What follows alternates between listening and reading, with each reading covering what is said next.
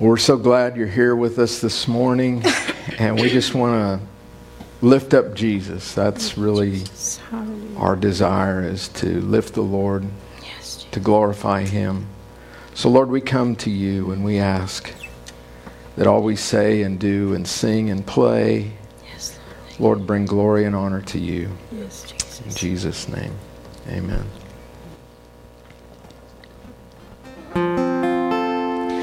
Say to those who are fearful hearted, do not be afraid. The Lord your God will come and with his mighty arm when you call on his name. he will come and save come and save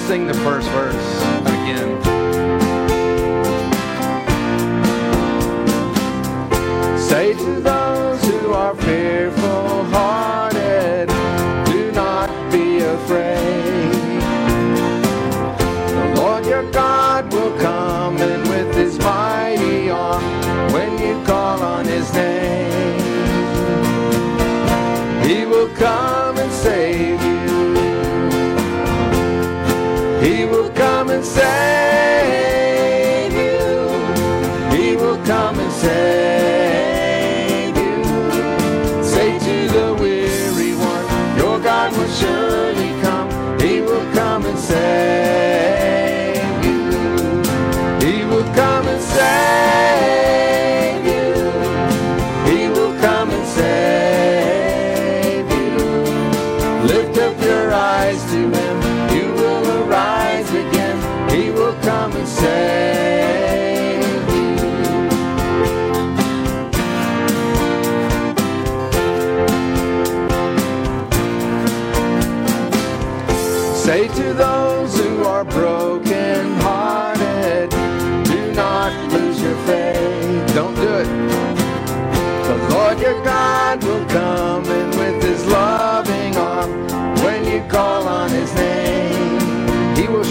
save. He will surely save you. He will come and save you. He will come and save you. Say to the weary one, Your God will surely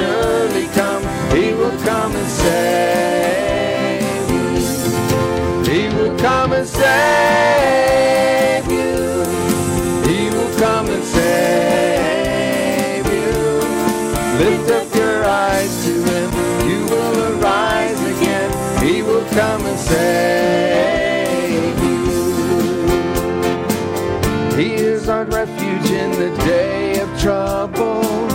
He is our shelter in the time of storm. He is our tower in the day of sorrow, a fortress in the time of war. He will come and save you. He will come and save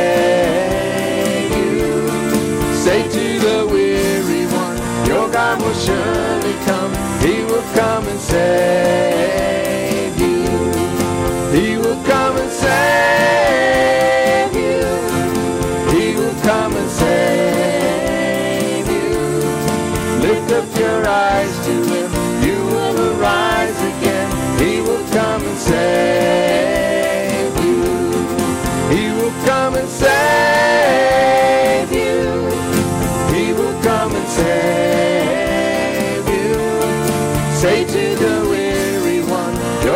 will surely come. He will come and save you. He will come and save you. He will come and save you. Lift up your eyes to him. You will arise again. He will come and save you. Lift up your eyes to him. You will arise again. He will come and save Lift up your eyes to him, you will arise again. He will come and save you. Hallelujah. So if you came and you were weary or brokenhearted, God can save you. Amen. Hallelujah. You're gonna get, gonna get over it today. Amen. Praise the Lord.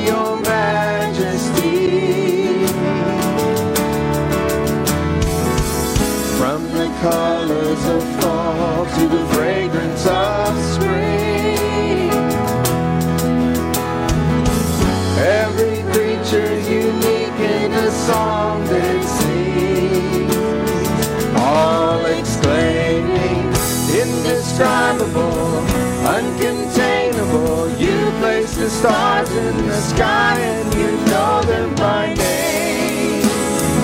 You are amazing, God. Yes. Hallelujah. all powerful, untamable, awestruck we fall to our knees as we humbly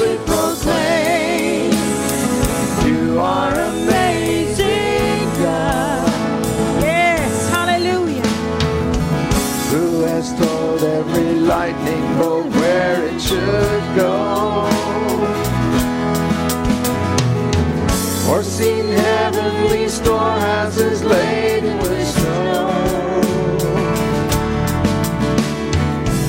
Who imagined the sun and gives source to light? It conceals it to bring us to of light. None can fathom, indescribable. You place the stars in the sky and you know them by name. You are amazing, God. Yes. Hallelujah.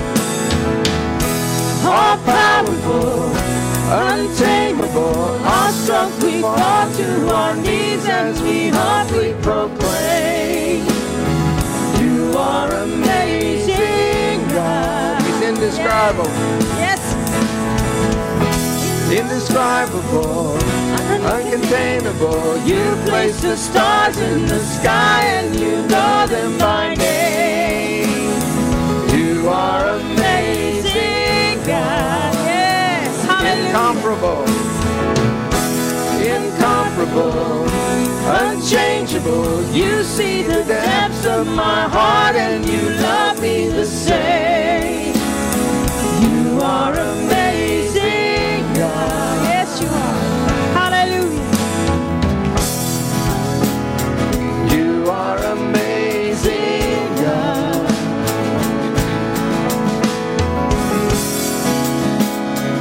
You are amazing, God. Yes. Yes. Hallelujah. Lord, you are, you are amazing.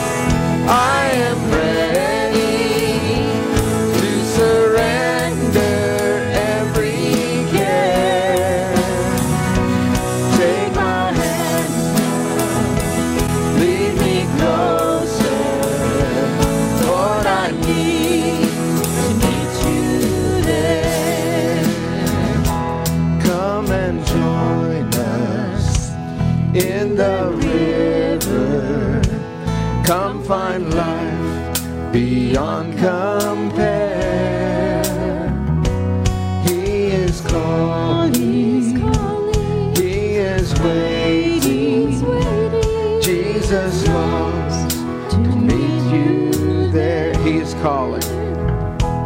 He is calling. He is calling. He is waiting. Jesus longs to meet you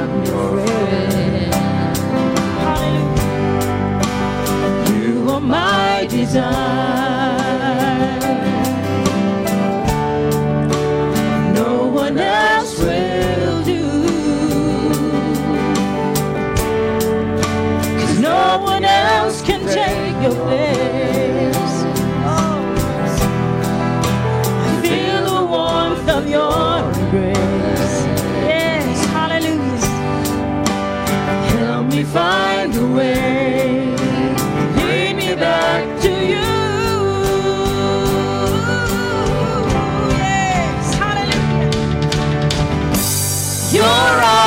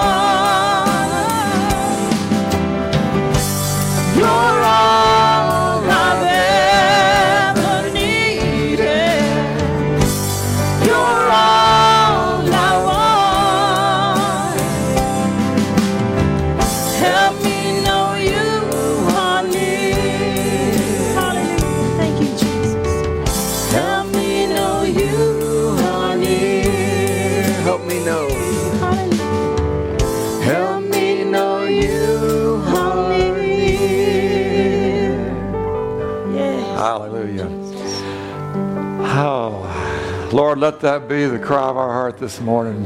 That you would be all that we want, Lord.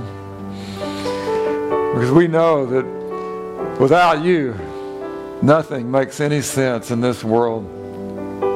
All the things that glitter and glisten and shine and attract our hearts, they cannot, will not, will never be able to fulfill or satisfy us. Only you, Lord. It's only in you that we can be satisfied. You are all that we want. You're all that we need. You're all that we've ever needed. Thank you for that moment that I figured out that that's what I needed. That I had a God sized shaped hole in my heart and that only you could fill it, Lord. I don't ever want to forget that moment that I, I gave myself to you that first time and just said, Yes, you're all I've ever wanted. You're all that I've ever needed. You're the one. Yes, Jesus. You're the one that can fill this hole in my heart. So, Lord, I thank you today that you're here.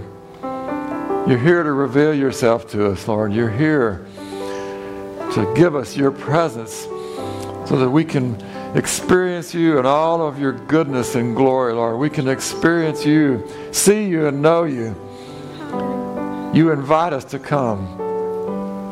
I thank you for that, Lord. You are good this morning, Lord. You are so good. You,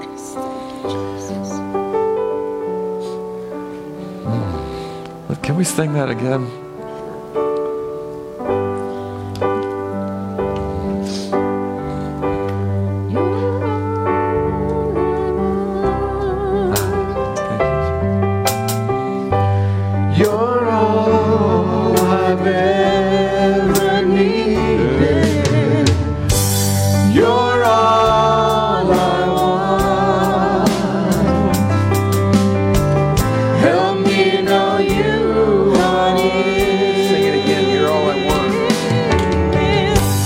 You're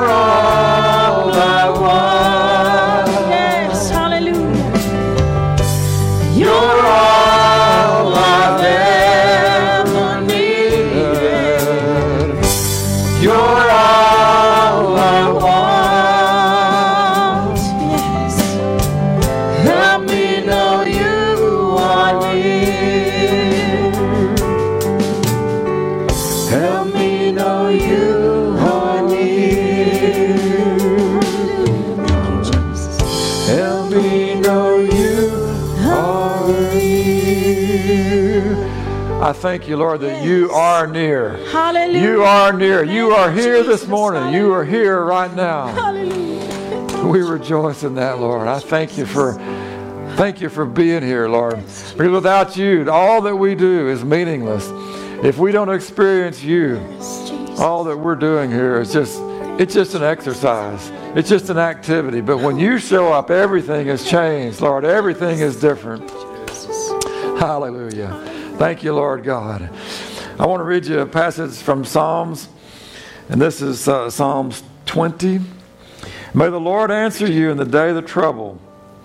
May the name of the God of Jacob defend you.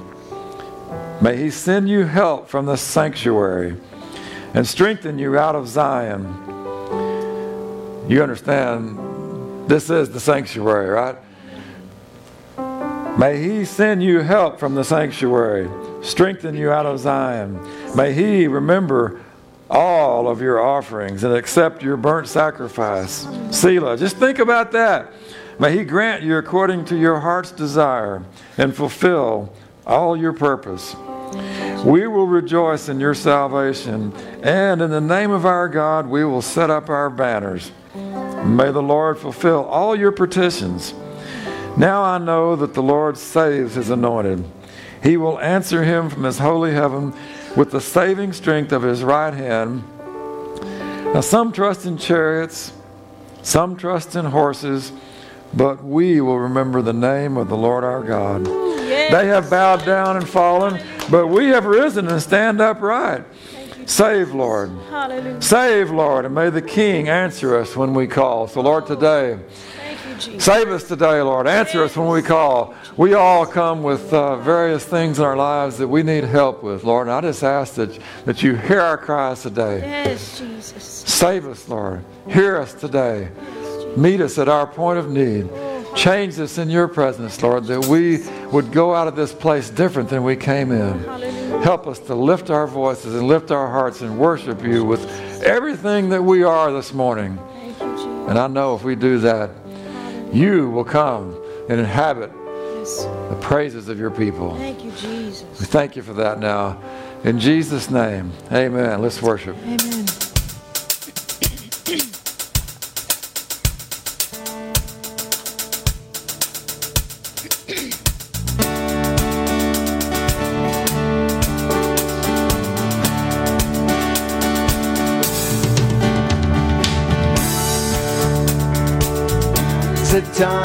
To worship. Yes. Now is the time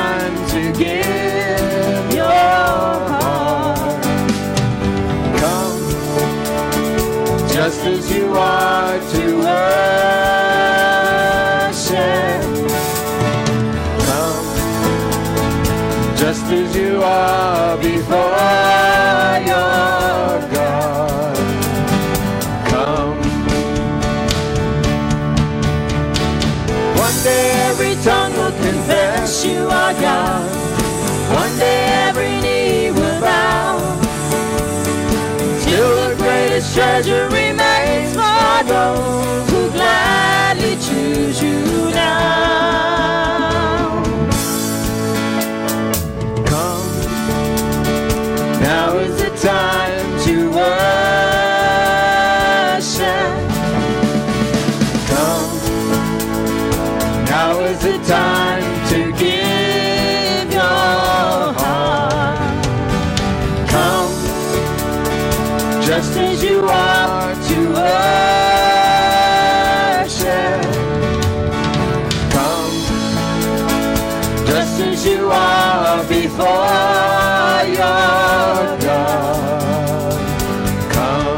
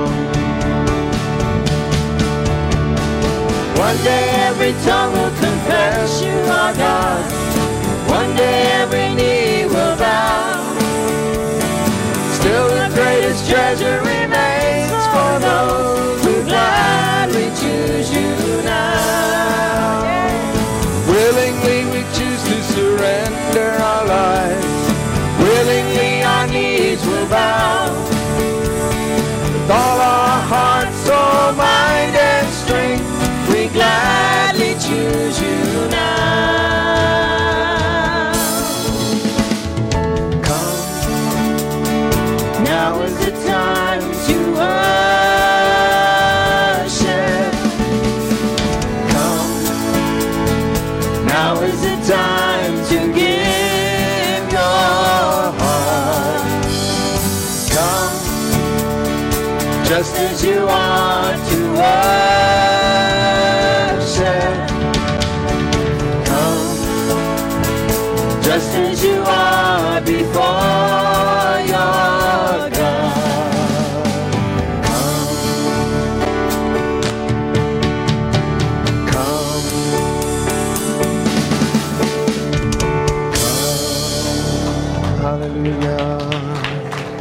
just as you are, warts and all. Amen. Hallelujah. I've got a few bumps and bruises.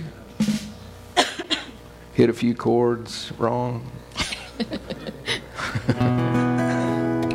but you know what? Our King is so gracious. Yes, hallelujah. Hallelujah. Jesus. Hallelujah. Worship Him this morning.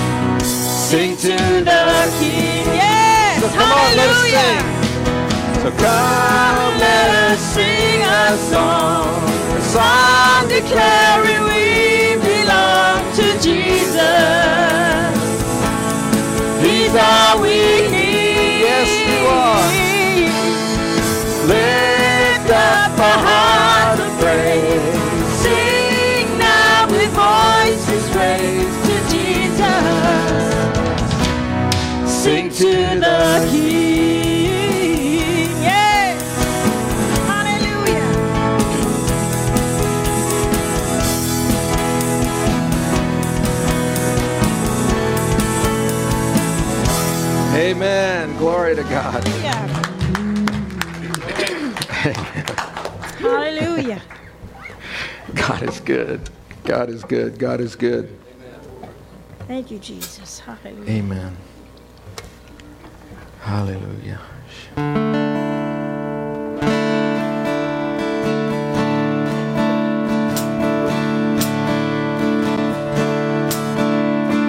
Open the eyes of my heart, Lord. Open the eyes of my heart. I want to see you. I want to see you. Yes. Make it your prayer. Open the eyes of my heart, Lord. Open the eyes of my heart. I want to see you. I want to see you. To see you high and lifted up, Shining in the light of your glory. Pour out your power and love as we Sing holy, holy, holy. open the eyes of my heart, Lord. Open the eyes of my heart. I want to see you. I want to see you. Open the eyes of my eyes of my heart. I want to see you. I want to see you. To see you high and lifted up, Shining in the light of your glory. pour out your power and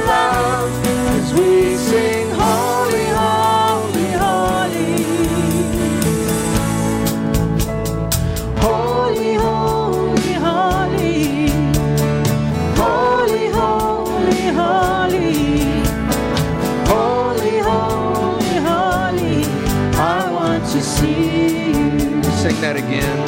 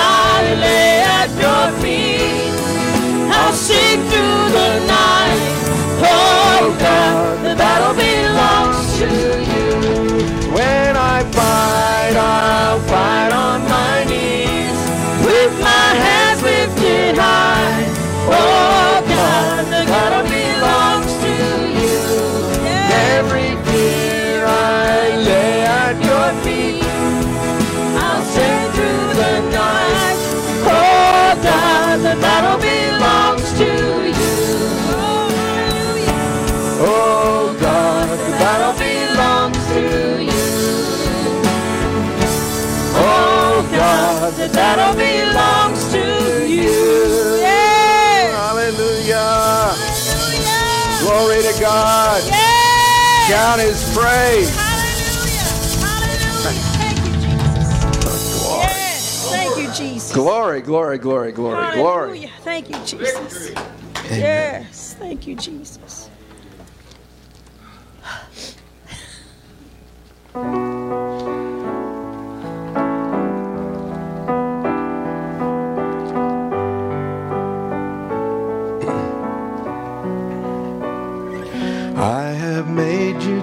small in my eyes. Oh Lord, forgive me.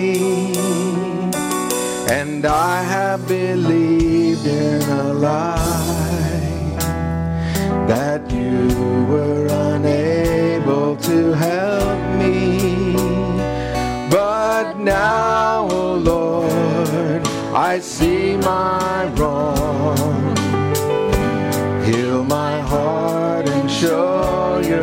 strong.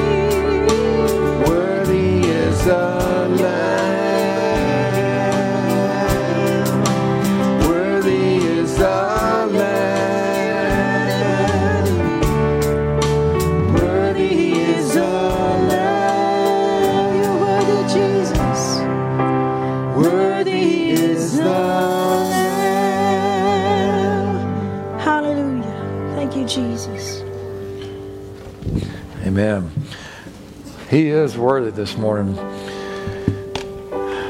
Reminded of the scene in heaven where the 24 elders are all casting their crowns. The angels and all the heavenly hosts are worshiping and they're saying, Holy, holy, holy is the Lord God Almighty who was and is and is to come. He is worthy of all glory, honor, and praise. Hallelujah. They're casting their crowns before Him. They're, they're bowing down. They're shouting His name and they're praising Him throughout all eternity. Thank you, Jesus. That's going on continuously. And when we come together like this morning, we join in with what is going on in heaven. And we are part of Jesus' model prayer when he said, Your will be done in earth as it is in heaven. When we join in and become part of that heavenly host that is worshiping, Hallelujah. lifting, and exalting the name of our God. Jesus. So, Lord, this morning we choose yes. to honor you with everything that we Thank you, do. We choose Hallelujah. to enter in. Thank you, Jesus. We come before you yes. humbly, Lord, knowing that. We don't have to beg, and yet we know we're undeserving except for the blood of the Lamb. The blood of the Lamb has made a way. It's a new and living way that we can come into your very presence. So, Lord, we thank you this morning that you have invited us. You've asked everyone to come. Not everyone has said yes, but those who have, they are changed. In a moment, when they say yes to you, they're changed. And then they have the the freedom and the right, the privilege, the honor to come to you with every need, to walk right into your very presence and bow before you and say, Here I am. I'm broken. I'm messed up. I've got issues. And we know that you always hear us. You always extend your grace and your mercy to us. When we don't deserve it, you give us what we don't deserve. You give us your love and your mercy. And what we do deserve, Thank you, Jesus. death for our sins, you give us life and freedom from the thank you, bondage that we were held in. Hallelujah. I thank you, Lord, that your mercy and grace are so amazing. Yes. We can't comprehend it, we can't understand it, and yet Thank you, Jesus. you've invited us to come and to experience you, to see you as you are, Thank you, Jesus. so that we can know your great love for us, to know your goodness that abounds towards us. Lord, I thank you this morning that you're pouring that out on us. And I just invite you, just breathe in from the presence of the Lord because He is here this morning. He is here, and if you have a need, you can you can have your your physical need met right where you stand, right where you sit, right where you are at home. It doesn't matter because there is no distance with the presence of God. He is everywhere. He knows everything. He sees everything, and He's all powerful. He can do everything. There is nothing impossible for Him. And there's nothing impossible for those who believe. Thank you, Jesus. Hallelujah. So I just invite you now Hallelujah. cast down your fears, you. cast down your doubts, lay them before the foot of the cross, and say, Here I am, Lord. I've got this problem. I've got this issue. I've got this struggle. I have this need. Through the time of worship, I realized that I need to ask you to forgive me, Lord, of this, this area of my life that I've not surrendered to you. Whatever your situation may be, this is the time for you to present that need to the Lord. You're at the throne of grace in your heart and in your mind right now and just present those needs to Him and say, Here I am, Lord. I receive what I need from you. The psalmist says, The Lord opens His hands to those who ask. And when we come and we open our hands to Him and say, I need something, it says He fills our hands with good things. You, He doesn't withhold anything from those who love Him. So, Lord, this morning we we just come in our weakness, our frailty, our, our humanity, and we put it all before you. We just say, Here we are. We need you. Need you in all your fullness, all of your glory, all of your goodness. I need that mercy that's fresh and new every day. I need your forgiveness. I need you to reassure me, Lord, what you stated clearly in your word. My sins and my iniquities you will remember no more. You've taken away my reproach. You've taken away my shame. You've taken away my guilt because, Lord Jesus, you bore all that on the cross. Remind me of that this morning so I don't, I don't try to take up my guilt and shame anymore. You've already taken it. It's gone. As far as the east is from the west, you've removed it from me. Help me to see that, Lord, that I don't have to look back at my past and, and think about who I was or what I did. I need to look at you, look at your face, and look at the future and say, My future is in you, Lord. My hope is in you. My eyes are on you, and you are my help. You are my redemption. Thank you, Lord. Breathe in this morning what the Lord is, is pouring out of His Spirit. Whatever need you have, right now is the time. Just receive. Thank you, Jesus.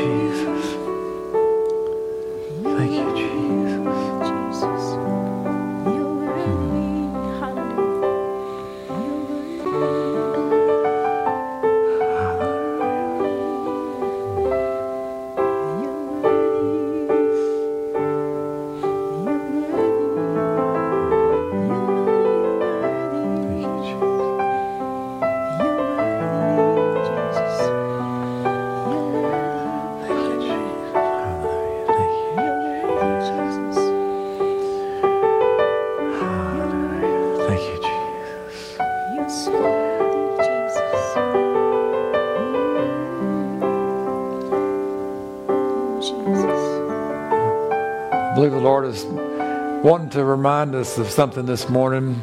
It's it's coming into the time of year when everything is coming to life. Things are turning green and blooming and sprouting. New life is coming. Babies are being born with all the birds and animals. And I think God is saying to us, this is a new season for you as well. It's a new time. This is a time that we need to be singing a new song. We need to be looking at our lives and at the future from a different mindset, from a different perspective, not one of gloom and doom or fear or doubt or anxiety or, or uh, hopelessness. But we need to be looking at our future, the eyes of a hopeful believer, one whose hope is in Christ one who has their eyes on the prize. Like Paul said, I'm, I'm laying down all that stuff in the past. I don't count it worth anything, and I don't count myself to have apprehended or, or to achieved or reached it, but I am pressing forward. I'm moving on. My eyes are on the prize, and I'm pressing in towards that mark, that, that goal, the high calling of God in Christ Jesus.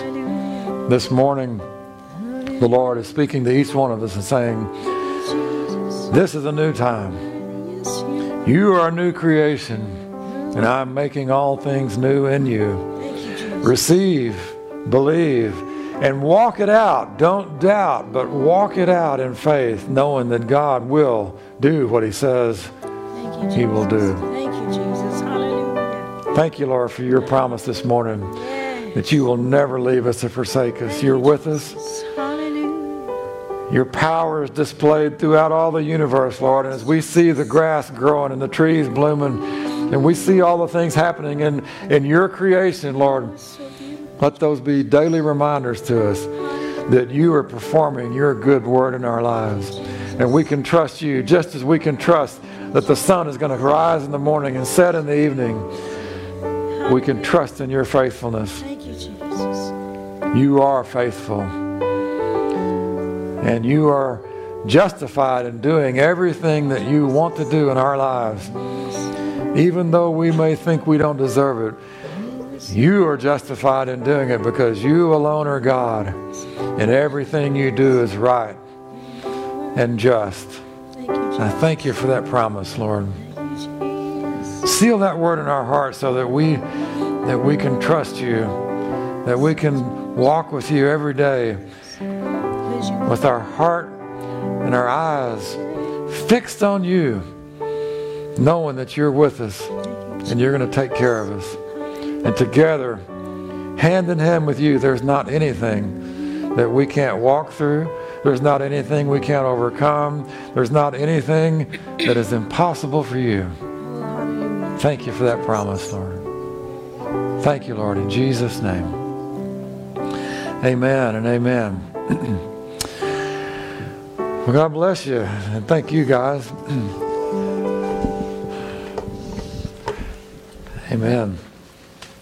We're in Colossians chapter 2, verse 1 through we're going to read we're going to read 1 through 5, but I don't know how far we're going to get.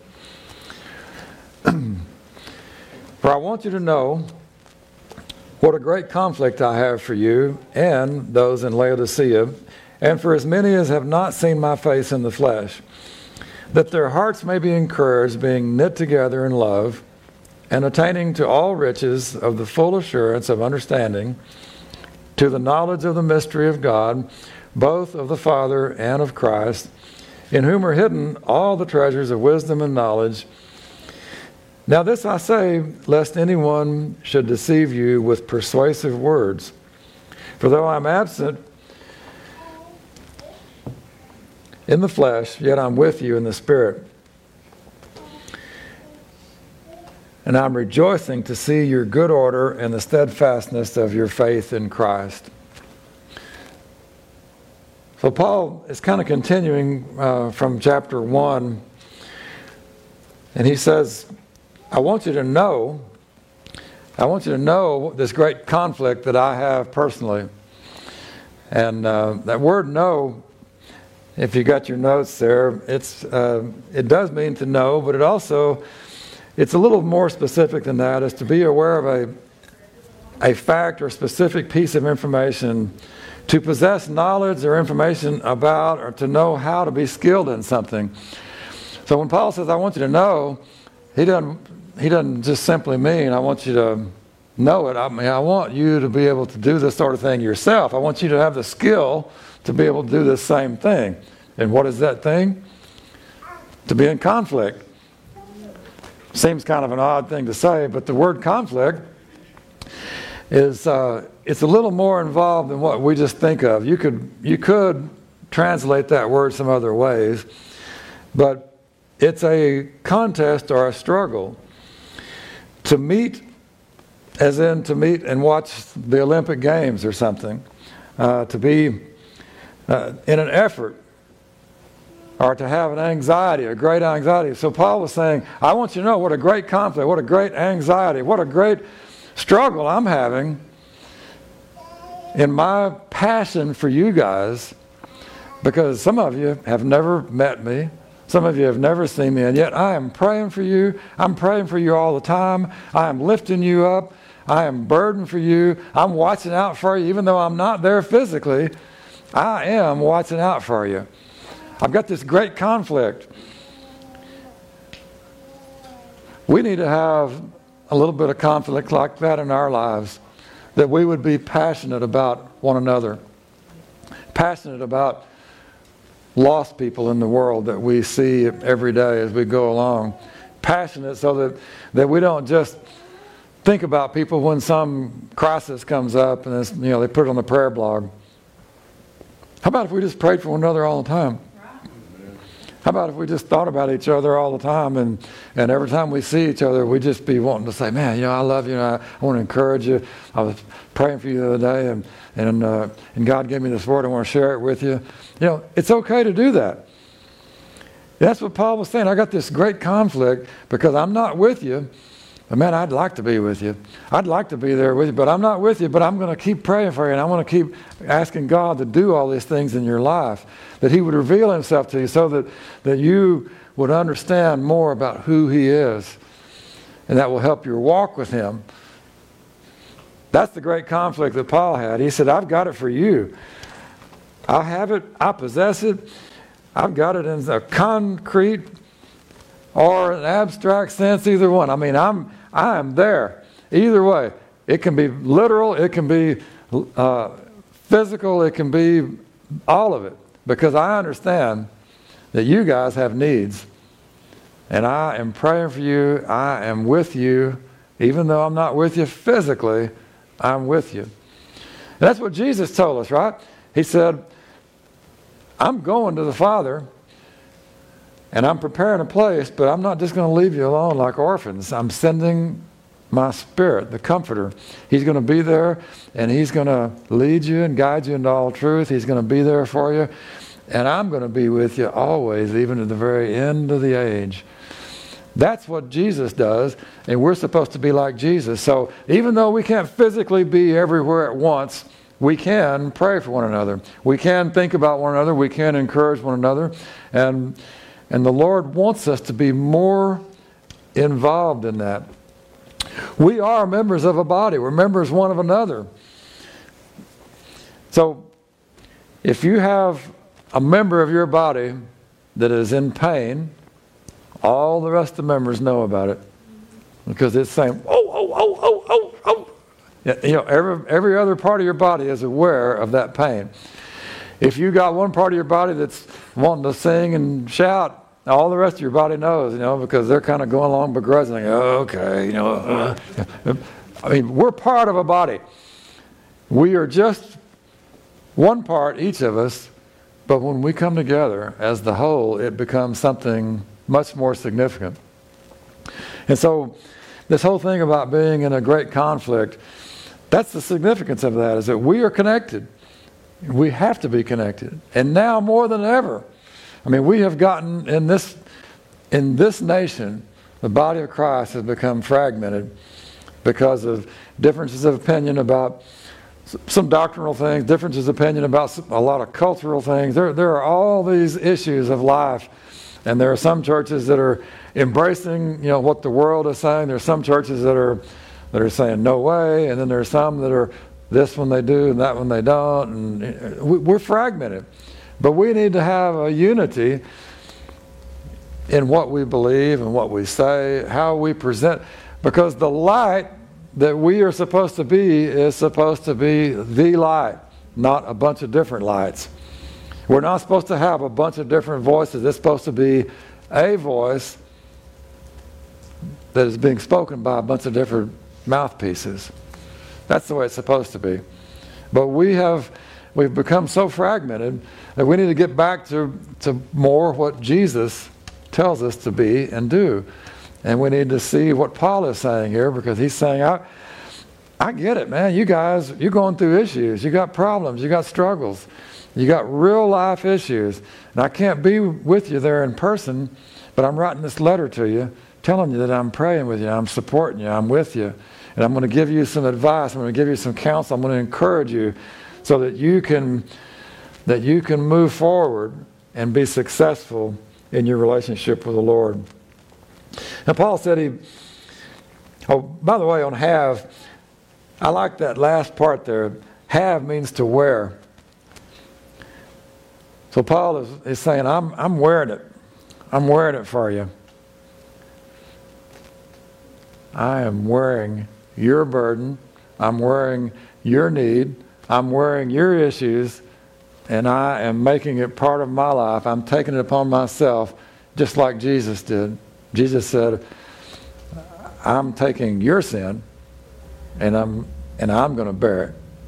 And because Jesus did that, we can come freely into his presence. And Paul said, Many have not seen my face in the flesh. And that word face, you know, it does it does mean, you know, this thing up here in the front of your head, you know, physically. But it also means the the, uh, the idea of in person. A lot of you, uh, you probably wonder about that. We sing songs about, Lord, I just want to see your face, and I just want to, uh, you know, I, I don't seek stuff. I just seek your face. And, you know, if you don't think about that, right, you might be thinking about just seeking a face, you know. And that's not really what that means. It means his person. I mean, that's, that's how we, we relate to him. That's how we relate to one another. When you think of one of your friends or brothers in the Lord, in your mind, you know, you visualize their face. Hopefully, you're not visualizing some other part of their body. You know, hopefully, you're visualizing their face. But you, you recognize that when you think of them, you are thinking of them as a person, not just their name or just their face. You're thinking of the whole being that they are, everything about them. And so, Paul, he was saying, some of you guys haven't gotten to actually experience me in person, but you're getting to know me because I'm, I'm sending these letters to you and you're learning what I'm saying, what I'm doing. And this word flesh, it's a physical body, but it also, it's the same concept of in person. It's, it means that it is a person, who they are. And yeah, you're made up of flesh, but you're also a human being. And when you think of it as a whole, the Bible refers to flesh, and, and it's the same word, sarx, and it can mean your physical flesh, it can mean your fleshly nature, and it can also just mean you as a person. Or it, can be like a piece of meat, even. I mean, the word is used for many things, just like, like we would use the word meat. You know, you've got meat on your bones. We also eat meat. And uh, we talk about man, there was some meat in the word today. That was good. You know, I was really feasting on that. I mean, we use words like that in the same way that the original uh, biblical language did. There are various shades of meaning, and uh, that's part of why we're doing this because I want you to understand that some of the words that, that you read over, there are ways you can look at it that kind of change the meaning and the application of some of the verses. That your their hearts may be encouraged, knit together in love, And heart is another word that's the same way. It's cardia. It is the physical heart that beats in your chest. But it's also the sum of a person's thoughts. It's your mind, it's your volition, it's your emotion, this knowledge of right from wrong, your conscience. It's understood as the heart, your heart. When you say, I love you with all my heart, that is your inner man. That is basically, it's you. That's what makes you up as a person, uh, all of who you are. And that word, it's, it's the same way with it. It can be a physical heart, or it can be the emotion, or it can be you as, a, as an entire being. And so when we say, Lord, I love you with all my heart, I hope you are thinking in terms of your entire being, who you are, everything that you are, not just boom, boom, boom, you know, that little part of you. The, the part that becomes emotional, you know, when you're with your sweetheart or, or when you, you have a, a happy moment and you're thinking, oh, isn't life great? You know, I love this. Having a good, a good heartfelt moment. When you love God with all your heart, it will do something to you and it will make you different. It will make you change. Because when you commit yourself in that way, you will want to do the things that please Him. Just like you should want to do the things that please your spouse. You should want to do the things that please your children and grandchildren and friends and your employers. I mean, we have that ingrained into us, and yet sometimes I think in the spiritual realm, it's like we we separate all that and we don't follow through and do things the same way in the spiritual realm as we do in the physical and the natural.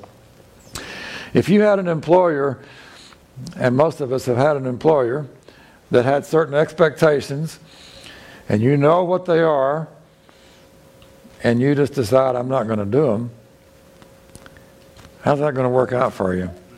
Not too good, that's right. But on the other hand, if you know what your employer's expectations are and you're thinking, okay, if I'm supposed to do 10 of these, well, if I do 15 of them, they're going to they're going to think I'm great. They're going to be happy. If I'm supposed to do 15 of them, I'm going to do 25. You know, or or maybe it's you know if I come 10 minutes early and stay 10 minutes late, you know, they won't ever have any reason to question my my faithfulness. Maybe it's it's as simple as just knowing that they like a soft drink or something. So when you go to lunch, you bring them back a soft drink and say, hey, I was thinking about you. You're doing something that pleases them because you want to. Not necessarily because you're trying to get something, but just because you really want to please them and make them happy. That's the way we ought to do things in the spiritual realm, not because we're hoping to get something. You know, you jerk out your money and put money in the offering, you're thinking, man, I'm going to give, but I know God's going to bless me and give me back. You know, I don't know. But you need to be just giving because it's in your heart. I want to give because I want to give. And when you see someone on the street and you give them money, you know, don't be, don't be putting strings on it. If you want to give, just give. And if you see them go right to the liquor store or whatever, you know, don't, don't sweat it. That's not your problem. You give because you want to give. You do because you want to do. And you do it because you want to please. Now, I'm not telling you to be a men pleaser. I'm just saying you can think about that in the, in the natural senses that we all deal with, and it will help you understand what we're supposed to do with the Lord. With our relationship with the Lord, it ought to be the same way. We ought to want to do things for Him just because it's in us to want to please Him. Not because we're doing an ob- ob- obligation you know, if I don't do this, he's going to get me, or he's going to punish me, or he's going to withhold his love from me. Aren't you glad God doesn't do that? You know, in the natural, we all know people that will withhold approval or love or respect or something from you if you don't do the things that they want you to do, if you disappoint them or you mess up. I'm so glad that God is not like that you know, because we we pretty much be doomed if we was, because we we do mess up, we do make mistakes, we do fall short. But the the amazing thing though is that God's love it goes beyond all of that. And He just loves us because He loves us. It's not because of what we do or because of what we don't do. It's not because we get it right or we get it wrong. It's not really even that we try. It's because He loves us. And it never changes. Now, does that mean that we shouldn't try? No, I'm not saying that. I'm just saying that His love is unconditional. It's not based on your performance. Woohoo! We ought to get excited about that. It's not based on your performance. Now, you know, your rewards with your employer might be based on your performance. Your rewards in the spiritual realm, it's really not so much based on your performance as it's based on your relationship. Because when you commit yourself to the Lord and you give yourself more fully to Him, as you walk with Him, you become closer, you become more like Him. It's not because you're doing more stuff, it's because you are becoming more spiritual in your basic makeup. And as you become that way, that's where your rewards come from. That's how God blesses us when we become more like Him, when we put ourselves in a position to receive what He's pouring out. I view it like this. So you're you're you're here in your life and God is pouring blessings out from heaven. They're just showering down all the time. And you're either receiving them or you're walking around with an umbrella that's that's shedding them and you're not receiving them. That's your choice. The blessings are coming all the time. They don't stop. And it's not conditional of what you're doing, it's just whether you're going to receive them or not whether you're going to position yourself. If you see the showers coming down, I mean, you ought to go get under the showers, right? You don't want to stand here when the showers are over there. Go get under the showers. Where God is blessing, that's where you need to go. That's what Moses said. If you're not going to go before us and you're not going to prepare the way, you're not going to do it. I don't want to go. I don't want to be there. If you're not there and you're not the one doing it, we need to be that same way. We need to get on board with what God is doing and say, okay, I'm in. I'm right there. If you're moving, you're pouring it out right there, that's where I'm going to be. I don't want to be over here where there's nothing happening. I want to, I want to find out where you are, and I want to position myself right there where it just, it's just flooding me like a, like a fire hose. Just coming down the whole time. I don't want a little trip, dip, dip, dip, drink. I want to, I mean, I, I want to guzzle it.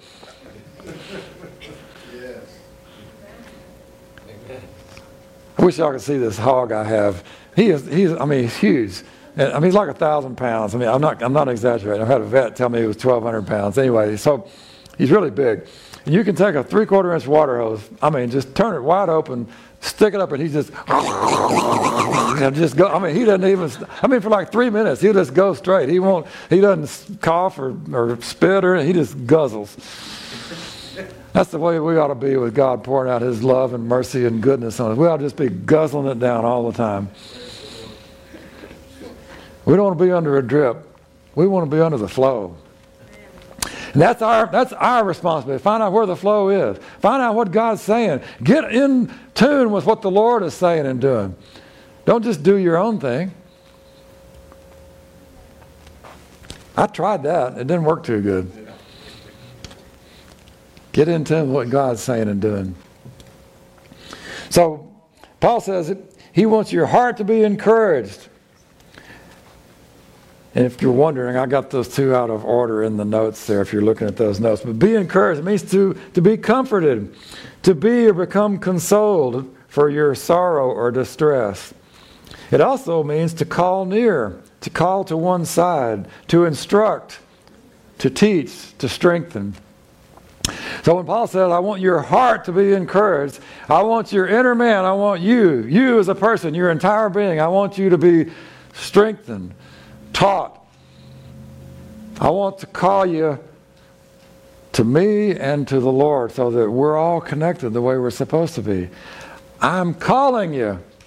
I want you to be encouraged. I want you to be consoled and strengthened. I don't want you to just stay the same old way that you are.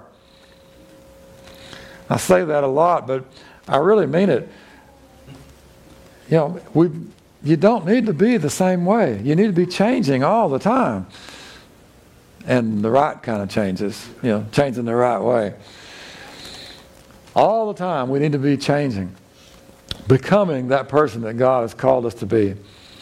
That's what Paul's saying. I, I want you to be encouraged. I want you to be, I want you to be changed. I want you to be taught. I want you to be uh, called.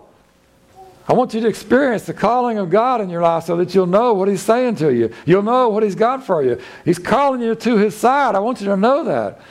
He's saying, Come right here. Walk with me. This is the way I'm going. Walk right here with me, and you'll experience all of God's fullness and blessing in your life.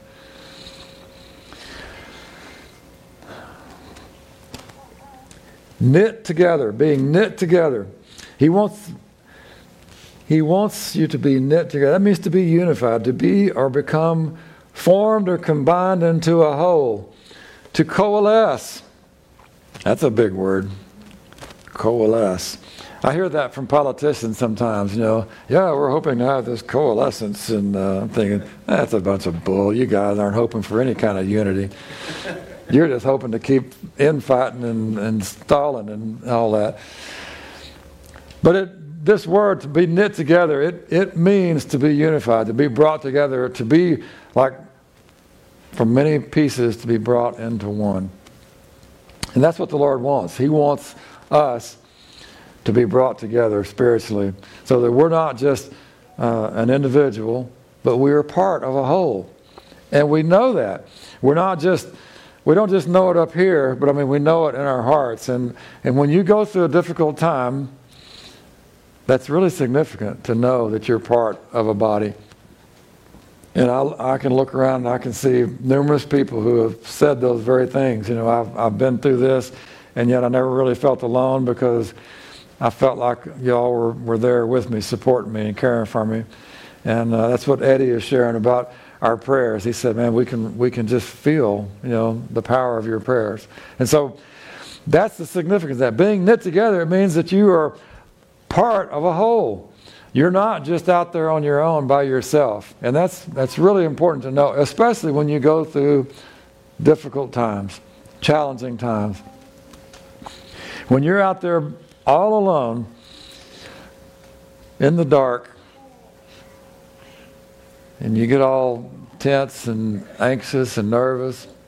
How many of you like darkness? You like being in the dark? I don't really like it either. But man, I, I got to say, I have learned a lot of things about about doing stuff when you have animals. You know, you go out there in the dark, and uh, if you don't have enough light or you're not looking close enough, you'll you know you'll trip or you you step in something or you you get spider webs in your eyes and hair. And uh, the other day, I anyway, I got a bunch of little baby pigs, and, and I was I fixed some things when it got cold. I fixed some things over the doors of their little houses so that not so much air was coming in and out. So you have to duck, you know, to go under. And when I was coming back out, I had this little headlamp on. And one of those little pigs, I mean, it's just like a week old, you know, and I didn't want to step on it. It was, it was walking through the door, and the mama was over here, you know, I was trying to make sure she wasn't going to bite me or do something. And the little pig was walking, and I was walking, and, you know, it's like, oh, man, I, I mean, it about knocked me out. I, it really hit my head hard on that thing. If you're not if you're not walking the light and you're not seeing where you're going, you can get hurt. And if you're alone and all by yourself and there's no one to say, hey, look out, you're fixing to hit your head, duck. You know, I mean, some bad things can happen to you. There is a reason that we are a body. There's a reason that we're not alone. We're not meant to be alone. We are created to be part of a herd, so to speak. You know, like like goats and sheep. You know, the Lord talked about goats and sheep a lot. They are gregarious. That means they want to be in groups. They don't like to be alone. I used to have some goats, and you take one, you separate it, and it would just cry and cry and cry because it doesn't want to be alone. It wants to be with the herd. The problem with us is we want to be with a herd sometimes, and sometimes the herd may be going the wrong way. That's why you got to be part of the body of Christ, because that herd hopefully is going the right way. And I believe it is. I just believe we are not where we ought to be as the universal body of Christ. We've come a long ways and we've made some errors along the way, and I think God is calling us now to, you know, to come back and to be restored. I think there's a spirit of repentance that's falling on the body of Christ in the United States. And when we begin to respond in large enough numbers, I think God's going to heal and, and cleanse this land, and things are going to be changed. But the body of Christ has to make changes because judgment begins in the house of the Lord. And as we begin to make the changes and the corrections to our path, then the Lord can do the bigger thing in this nation. So, you want to be knit together, but you don't want to just be knit together because it has to be in love. If it's not in love, then you're just you're just doing your own thing still. You're doing it for your own selfish reasons or for what you can get out of it, or you're doing it for what's gonna what's gonna help you go up the ladder of success or you know whatever you might be thinking. But if you do it for love, you're not thinking about what you're to get. You're doing it for the fact that you want to be able to love other people and do things for other people. And in return, when you're part of that body and you're doing it out of love, you'll receive love. And you'll receive all the things that you need, hopefully, even though that's not why you're joined up to the body. I mean, you don't have any choice, really. If you're a believer, you are part of the body, just like your physical body. It doesn't matter if your toes want to be part of your body or not, they are part of your body. And if you don't have toes, you know, you can't keep your balance. I mean, if you don't have toes, you just tend to fall flat on your face it's, it's kind of scary. I, years ago, I knew a lady that didn't have any toes, and she had to be really careful when she walked because she would fall forward. You need your toes. You need your thumbs. Because how can you do this? You don't have a thumb, right? no, no, you know, it's hard to grip anything without a thumb. Matter of fact, that's what they did. They, uh, Joshua, he cut thumbs off of, of kings that he defeated because you'll never be able to grip a sword again with no thumb. Pretty well disarmed them. You need your body parts. So we need one another. We need to be unified together. And it needs to be in love. God loved us. He first loved us, and that's why we can love Him. And it all needs to be done out of love.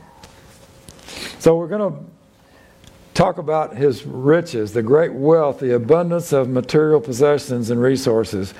Paul says, your heart will be encouraged, being knit together in love, attaining to all riches, to all riches, the abundance of resources.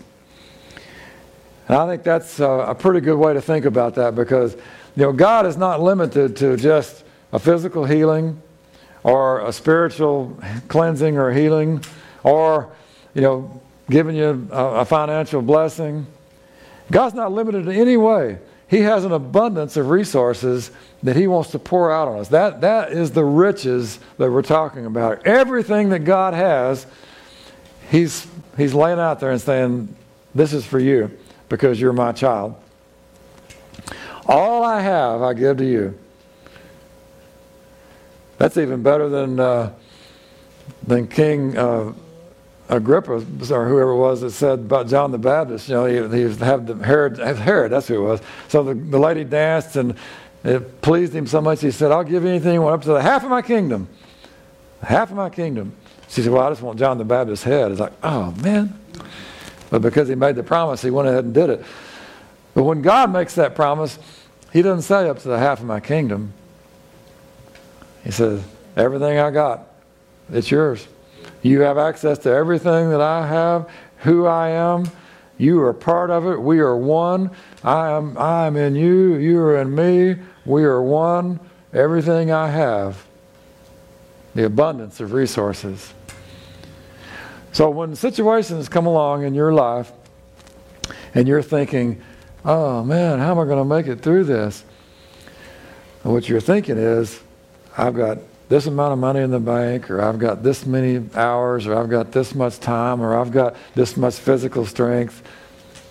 But God is saying, I've got an abundance of resources. anything that you need. How about you just trust me instead of relying on your own strengths? Our, our problem is that we don't see the greatness of our God, we see the greatness of our, of our struggles. And it's all about our perception. The bigger God is, the smaller our issues become. And if we can make our issues seem small in God's eyes, then God seems even greater in our eyes. And the greater God is in our eyes, the easier it is for us to believe Him. But when we look and we see our problem, we see God, and we say, well, they're really not, you know, they're not that much different. Their problem is so big, it's just, I don't know if God can do this or not. There is our problem. It's that we have a limited view of God. We need to see the abundance of resources that God has and has made available to us. And then Paul says that you'd have full assurance, complete confidence. So when you know the abundance of resources available, you can have complete confidence. A confidence that is full and complete in someone or something. It's a complete certainty. You're not thinking in terms of, well, I hope so, or I'm, I, you know, maybe it'll work out. I mean, you can have complete confidence. You can have a certainty. You can say, I know without any doubt that God is going to keep His word. He's going to be faithful. Because everything He has, He has made available to me. He has an abundance of resources. I have the riches, and I can have full assurance, complete confidence, knowing that He's going to do what He said He would do. Just like you know in the morning the sun's going to come up. Oh, by the way, when it's a cloudy day, you may not see the sun, but it still comes up, doesn't it? And it still goes down in the evening. Every day it comes up, it goes down. Every day it comes up, it goes down. Doesn't matter if you see it or not, it's still happening. That's the way God's faithfulness is. It's happening every day, whether you see it or not. And when you go through your struggle, and when it's all said and done, maybe it didn't work out the way you were hoping or expecting, but you made it through. And you can look back and you can say, well, yep, God's grace really is sufficient. I made it through. I didn't think I was, didn't think I could, didn't think it could be possible. And it, look here, I made it through. Worship team, y'all can come back. He wants us to understand. He wants us to understand, to comprehend. It's the ability to understand the meaning or importance of something or the knowledge um, required, acquired as a result. It's insight, it's a mental putting together or a flowing together. So, the Lord wants us to understand, He wants us to have the insight of His abundance of resources and that we can trust Him. We can have complete confidence in Him. We can have a certainty about who He is and what He's going to do in our lives. We don't have to worry about it. We don't have to be asking ourselves, what if, what if? We just need to be saying, Thank you, Lord. Need to believe that God can do what He says He will do. And if we have an understanding of that, if we understand, we know what He is saying and what He's going to do, it flows. It's like a it's, it's the same thought Paul is saying over and over and over again. He says, I want you to have a certainty about it. I want you to understand. I want you to have a knowledge of it. I want you to have the mental putting together of this so it just flows in you. That you don't have to always be worrying about it and fretting about it. It just comes natural. It flows. That's the cool thing about flow. It just happens. You know, sometimes it's flowing a little bit, Sometimes it's gushing. But where it's flowing, if you, if you get into that flow, good things happen. The Lord wants you to have that, that flowing mentality about, about what He is and what He has said and what He will do. He wants us to have a certainty in our thinking. And we're not, we're not worrying about the future. You know, tomorrow is going to take care of itself. And it may be, it may be a struggle. Next week may be seemingly impossible to you right now. Next year, you may be thinking, oh man, I'm going to never make it, or you know, you're going to be thinking, how can I ever retire? What am I going to do when I retire? Man, I wish I could retire. Whatever. I was tired once, and then I got retired. No, I never am going to retire. I just keep getting more tired. But that's the, that's the way God wants us to be, though. He wants us just to keep going and not worry about today, not worry about tomorrow, not worry about next year. Just put our trust and confidence in Him. And God says, if you'll worry about, just worry about walking with me, I'll take care of the rest of it. Seek first the kingdom and His righteousness, and all the other stuff will take care of itself. So, Lord, I pray that you would help us to put our trust in you. Lord, that we would have that certainty and that we would not hesitate to just say yes. Whatever you ask us to do, whatever we face, Lord, that we would keep our eyes on you and we would have that certainty knowing that you have an abundance of resources and there are no limits of what you can do. And Lord, I thank you that there's no limit to what you're willing to do. It's not a matter of trying to find out if you will. We just need to believe that you will because we know you love us and you want to pour out your goodness, that abundance of resources. Thank you, Lord, for that. Help us to trust you, to walk with you every day. In Jesus' name. Amen. Let's stand and worship. Amen.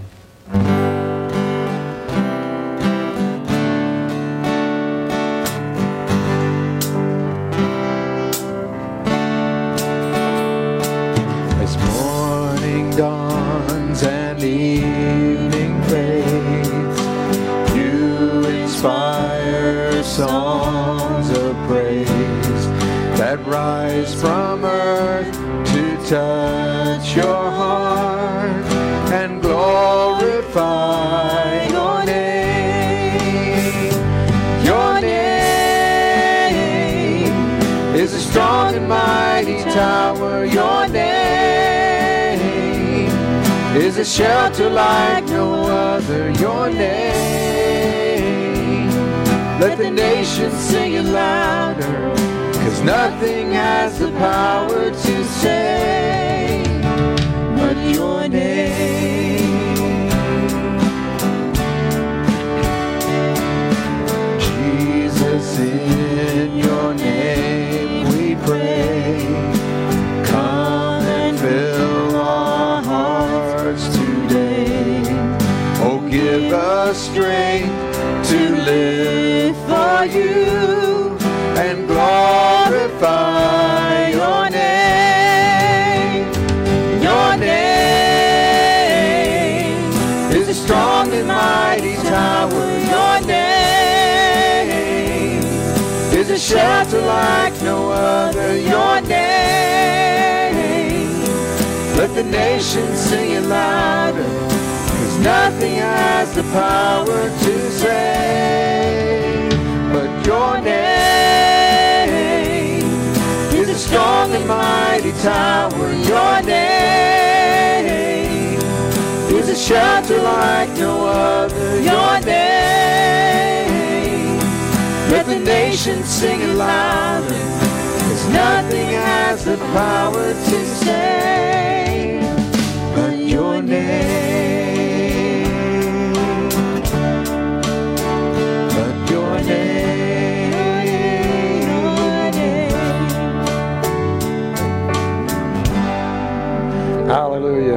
The Lord, it's in your name that all the good things happen in our lives, Lord. It's not in our name, it's not in the name of the United States government, but it's in your name, Lord. Thank you. It's in your name Hallelujah. that we can put all of our faith and trust. Amen. Lord, I thank you that you are here this morning, Lord. And you, I just ask now that, that you speak to each heart, that every person here would be changed, Lord, in your name, Yes. that we would begin to know that we can be and do the things that you called us to be and do, Lord, that, that we don't have to limit your ability in our lives, that we don't have to limit who we are.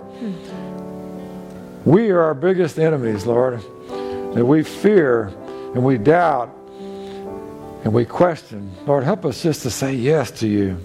Yes to you. Just like the like the disciples, you walked right up to them and you just said, Come and follow me. And they said, Okay. Well, help me to have that kind of an attitude that I would just say yes to you every day, every day, all day long, that I would say yes to you. Yes, Jesus. When you ask me to speak to someone, yes. When you ask me to pray for someone, yes. When you ask me to give, I say yes. I want to hear your voice and respond quickly, Lord. I want to say yes to you. Help us, Lord, to say yes to you. If you have any special needs you want to be uh, prayed with, just uh, someone will meet you at the altar. If you don't know Jesus, or maybe maybe you gave your life to the Lord, but somewhere along the way took a few wrong turns and you got off the path a little bit. And today the Lord is He's gripping your heart and He's saying it's time for you to come back. Maybe today is the day that you need to come back and say, Here I am, Lord. I'm giving my yes to you again. Get, me back on the right path, Lord. If that's your heart, um, come and, and let someone pray with you and let someone encourage you. As we sing this last song, if you want a special prayer, you can come. And uh, if, if we need to, we'll stay after church and pray with you or talk with you.